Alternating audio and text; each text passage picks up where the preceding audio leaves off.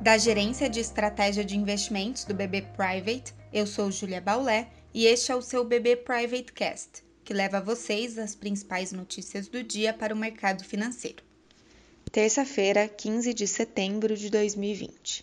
Dados recentes de atividade no mundo impulsionam as bolsas europeias e os futuros de Nova York em campo positivo nesta manhã. Vindo da Ásia, os dados de produção industrial e das vendas do varejo na China vieram acima das expectativas.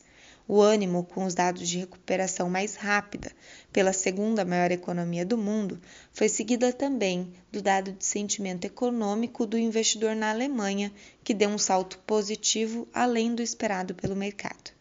Dados ruins de atividade, por sua vez, vieram do Reino Unido, com elevação das taxas de desemprego, e podem influenciar a decisão de saída ainda mais rápida do país do Brexit sem acordo. O primeiro-ministro Boris Johnson conseguiu a primeira aprovação de seu projeto de lei de alteração do acordo do Brexit, aquele que foi condenado pela União Europeia na semana passada, e as emendas ao projeto ainda serão discutidas. Hoje iniciam as reuniões de política monetária aqui e nos Estados Unidos, que serão divulgadas amanhã. Ambos não devem mexer nos juros, mas o Banco Central norte-americano pode apresentar uma nova rodada de estímulos. A expectativa quanto a esse anúncio deve sustentar as bolsas em campo positivo. No Brasil, os movimentos do exterior devem prevalecer sobre o Ibovespa. O petróleo também sobe mais de 1% nessa manhã e dá fôlego às bolsas internacionais, assim como deve sustentar os ganhos no Ibovespa.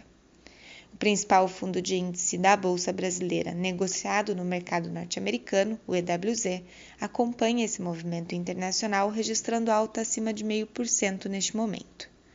Quanto ao câmbio, o dólar segue em baixa ante outras moedas de países emergentes ligados a commodities, o que pode beneficiar o real em dia antes do Copom.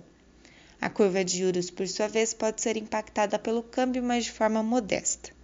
O destaque a ser acompanhado hoje é a participação do ministro da Economia em evento virtual, que pode, por sua vez, fazer preço nesses mercados.